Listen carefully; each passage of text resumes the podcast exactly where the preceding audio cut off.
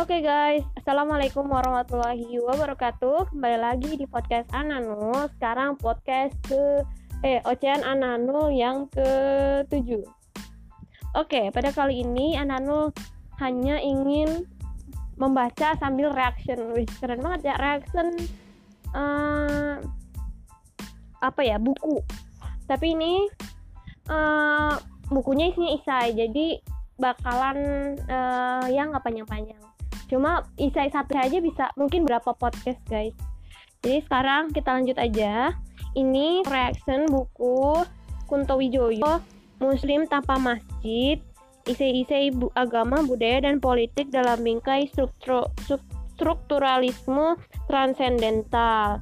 Nah ini aku bakalan reaction uh, tema dengan uh, judul kebudayaan masyarakat industri lanjut dan dakwah. Teman-teman bisa buka kalau misalnya punya itu di halaman uh, eh, 100. Nah, ini termasuk dalam isai-isai budaya. Oke, kita lanjut aja biar kelamaan. Yuk kita baca uh, isai-isainya Kunto Wijoyo. Kebudayaan masyarakat industri lanjut dan dakwah. Serulah manusia kepada jalan Tuhanmu dengan hikmah dan perjalanan yang baik, dan bantahlah mereka dengan cara yang baik. Sesungguhnya Tuhanmu dialah yang lebih mengetahui tentang siapa yang tersesat dari jalannya, dan dialah yang lebih mengetahui orang-orang yang mendapat petunjuk. Quran Surat An-Nahl ayat uh, surat ke-16 ayat ke-125. Itu awalannya, itu paragraf pertama tuh. Itu isinya ayat. Kemudian di, di sini tuliskan tafsir dan ceramah kebanyakan mengartikan hikmah dalam ayat di atas sebagai metode penyampaian dakwah. Dalam tulisan ini, penulis, sekalipun tanpa kuali, kualifikasi, akan memberanikan diri menafsirkan hikmah itu bukan hanya metode, tapi juga substansi. Bukan hanya dengan uh, metode tetapi bukan hanya dengan bijaksana, tetapi juga dengan kebijaksanaan. Tafsir Depak yang besar Al-Quran dan tafsirnya uh, terbitan Yogyakarta UII 1999 menyebut-nyebut pengetahuan pengetahuan titik tanda petik untuk hikmah. Pengetahuan kutip ya terus untuk hikmah. Tulisan ini akan memperluas arti hikmah. Jangan-jangan yang dimaksud hikmah itu ialah kebudayaan termasuk di dalamnya ilmu pengetahuan dan teknologi. Gitu guys. Itu uh, paragraf kedua. Kita tidak usah curiga dengan budaya, sebab sekarang ini dan di masa datang pada masyarakat industri lanjut bukan hanya Jawanisme, tanda kutip Jawanisme, koma, tanda kutip lagi ruralisme, koma, dan elitisme yang di masa Kiai Haji Ahmad Dahlan bertentangan dengan Islam yang menimbulkan penyakit tahayul, bid'ah, dan khurafat. Tetapi tantangan itu akan berbentuk lain. Sudah terjadi perubahan sosial dan budaya sehingga ketakutan pada tahayul, bid'ah, dan khurafat tidak lagi dapat menjadi battle cry dari pergerakan keagamaan, sehingga komitmen pun bisa berubah. Gitu guys. Perbedaan antara abangan dan santri sudah diselesaikan dengan pendidikan agama di sekolah-sekolah. Perbedaan antara desa dan kota sudah hilang oleh pembangunan, dan elitisme bukan lagi priaisme. Awal abad ke-20, banyak orang Muhammadiyah yang jadi eksekutif, terpaksa tidak bisa hidup sederhana. Untuk kepentingan bisnis, harus hidup dari satu lapangan golf ke yang lain, dari satu restoran ke restoran yang lain, dari satu hotel ke hotel yang lain, berpergian ke luar negeri, punya rumah besar, dan punya mobil mewah. Belum lagi terhitung terhitung pada artis profesional, olahragawan, dan elitis lain. Tidak diragukan lagi, Muhammadiyah punya andil besar pada pembentukan elit nasional itu. Tuh guys. Paragraf yang panjang. Pada tahun berdirinya semboyan Islam dan kemajuan bisa dibaca di Suara Muhammadiyah tahun pertama nomor 2 tahun 1915 sangat kena dan kontemporer. Celakanya cita-cita kemajuan, the idea of progress, sudah ditinggalkan orang setelah menyaksikan Perang Dunia I, Perang Dunia II, dan perang-perang lain. Orang mulai sanksi apakah manusia hidup berdasarkan akal sehat. Di barat, tempat lahir cita-cita kemajuan itu sudah ditolak. Sebagai gantinya, orang menemukan libido pada psikologi Freudianisme. Freudi, Freudianisme, diri sendiri yang otentik pada filsafat eksistensialisme dan yang jalan itu yang baik, yang jalan itu yang baik. Itu tanda petik pada pemikiran pragmatisme. Arnold D. G. Toynbee telah menulis tentang siklus sejarah dan dikatakannya bahwa peradaban barat berada dalam masa kejatuhan. Demikian pula Oswald Spengler mengatakan bahwa Eropa sedang runtuh. Rupa-rupanya untuk menghadapi abad ke-21, kita pun harus menentukan semboyan baru. Gitu. Kiranya tidak ada kekhawatiran terhadap kebudayaan. Perbedaan antara agama dan kebudayaan makin dimengerti oleh umat. Agama ialah ciptaan Allah yang permanen dan universal, sedangkan kebudayaan adalah buatan manusia yang hanya temporal dan spatial. Dalam Quran surat As-Saffat uh, surat ke-37 ayat 6 ditulis sesungguhnya kami telah menghias langit yang terdekat dengan hiasan bintang-bintang. Di situ disebutkan bahwa langit telah dihias dengan bintang. Langit itu ibarat agama dan hiasan berupa bintang itu adalah kebudayaan. Langit dikenal oleh orang karena bintang. Agama juga dikenal orang uh, agama juga dikenal orang luar karena kebudayaannya. Kita tidak bisa membayangkan sejarah Islam bila tidak ada kebudayaan Islam.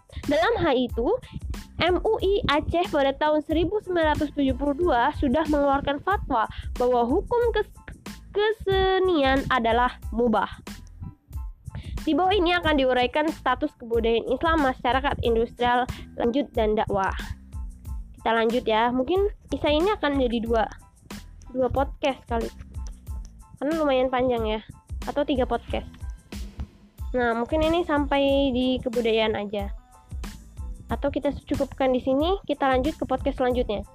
Tapi saya bacakan aja deh reaction dan membaca Isai Kuntawijoyo. Pada umumnya, gambaran kita tentang kebudayaan adalah kesenian. Barangkali untuk Muhammadiyah, gambaran itu akan dilengkapi dengan olahraga seperti bela diri dan sepak bola. Gambaran itu tidak salah. Ini gaya dakwah alamar Allahu yarhum al Allahu yarham Pak AR yang sejuk. Tidak ada orang yang salah total, hanya kurang betul, tetapi tidak lengkap. On Cashier dalam Easy on Man uh, terbitan New York Doubleday dan and Company in tahun 1956 mengatakan bahwa kebudayaan adalah agama, filsafat, seni, ilmu, sejarah, mitos, dan bahasa. Kita ingin menambahkan cara beragama pada agama. Selain itu hanya ditambah dengan kebudayaan, gaya hidup, gaya hidup, fashion, upacara, dan festival.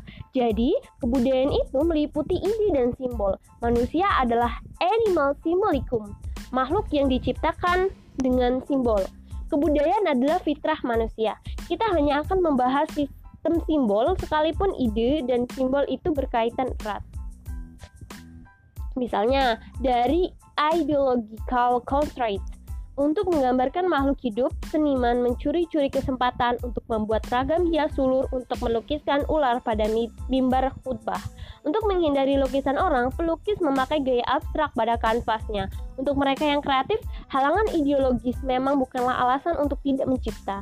Cara beragama yang disebut masalah khilafiyah itu pastilah perbedaan penghayatan agama karena persoal individual, umur, lingkungan sosial, dan lingkungan alam, kelahiran mazhab kabarnya disebabkan karena lingkungan alam dan geografi yang berbeda. Akan selalu ada perbedaan cara beragama antara orang desa dan kota, petani dan pedagang, dan masyarakat agraris, masyarakat industri, dan masyarakat industri lanjut. Perbedaan-perbedaan itu perlu dimengerti supaya dakwah dapat menyesuaikan diri dengan berbagai kepentingan. Hanya ada satu komitmen, yaitu pada agama. Komitmen pada organisasi adalah syirik yang tersembunyi, karena organisasi adalah alat dan bukan tujuan. Gitu guys. Menarik. Tadi tadi cara beragama, sekarang filsafat. Barangkali di sektor inilah kita banyak ketinggalan. Warisan filsafat Islam sudah kita lupakan dan berapa PT Islam yang perguruan tinggi Islam yang mengajar filsafat kontemporer. Berapa banyak PT pimpi, uh, pimpinan lagi? Uh, berapa banyak perguruan tinggi Islam yang mengajarkan filsafat kontemporer? Ada tanda tanya soalnya. Jadi kita saya ulang. Kita merasa tidak perlu mempelajari filsafat, padahal agama perlu dihias dengan filsafat supaya ada supaya dalam diskursus modern kita bisa ikut bicara. Betul? Saya setuju. Memang sudah ada pribadi dan lembaga, ada lembaga yang mengkaji filsafat, tetapi usaha kolektif yang sadar tetap diperlukan. Kemudian ada tadi cara beragama, filsafat, dan sekarang seni. Cara beragama Muhammadiyah di masa lalu sering dinilai sebagai kering, Tuduhan ini bisa dimengerti karena tidak ada doa bersama, tidak ada pujian, tidak ada berzanji, tidak ada manakiban, tidak ada selawatan kolektif. Pendek kata, Muhammadiyah terlalu rasional dan puritan sehingga melupakan aspek emosi dan tradisi. Tentu saja kita juga dapat membela Muhammadiyah dengan mengatakan bahwa itu semua adalah pilihan yang penuh perhitungan. Tetapi ada baiknya kita mendengarkan kritik. Kritik itu pasti datang karena orang mencintai Muhammadiyah ulangi, kritik itu pasti datang karena orang mencintai Muhammadiyah. Mengenai kedudukan hukum kesenian, kami hanya merujuk buku dan artikel dari M. Beck, Fine Art in Islamic Civilization. Civilization. Ya ampun bahasa Inggrisku. Kuala Lumpur.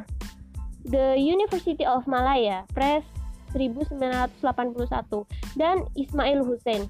Sastra dan Agama terbitan Kuala Lumpur Dewan Bahasa dan Pustaka tahun 1987 di mana terdapat dua artikel dari A.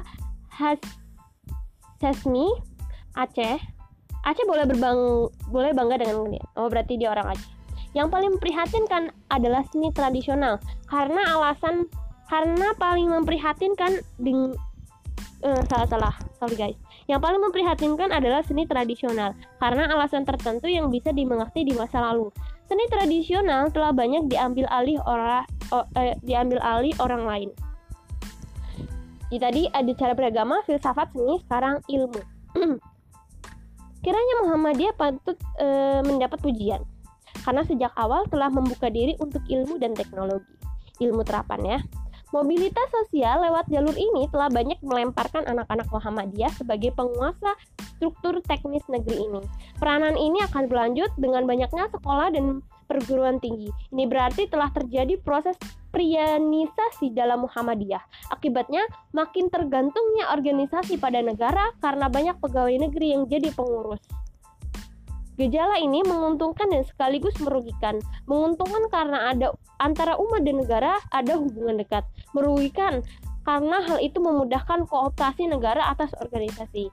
Ingat bahwa dalam Muktamar Muhammadiyah 1995 di Aceh ada diskon sampai 50% pada perusahaan angkutan negara meskipun entah berapa persen yang sempat memanfaatkan. Selama itu, eh selama ini sekolah sudah menjadi ciri Muhammadiyah yang berbeda dengan pesantren. Pertanyaan kita, apakah Muhammadiyah sudah meninggalkan basisnya kaum pedagang yang relatif independen itu? Ataukah pedagang telah mengalami transformasi jadi pegawai negeri, eksekutif, profesional? Ada gunanya pendataan tentang basis organisasi supaya kita dapat gambaran siapa yang sudah dan siapa yang belum masuk jaringan. Ini masih panjang, cuma ini udah 13 menit guys. Mungkin sekian dulu uh, podcast Ocean Anano yang ke-7 bagian satu. Jadi nanti bakal ada podcast Anano uh, uh, episode ke eh episode ke-7 bagian 2. Oke, terima kasih. Semoga sehat selalu. Semoga bahagia dan tunggu podcast Ananul yang selanjutnya. Assalamualaikum warahmatullahi wabarakatuh.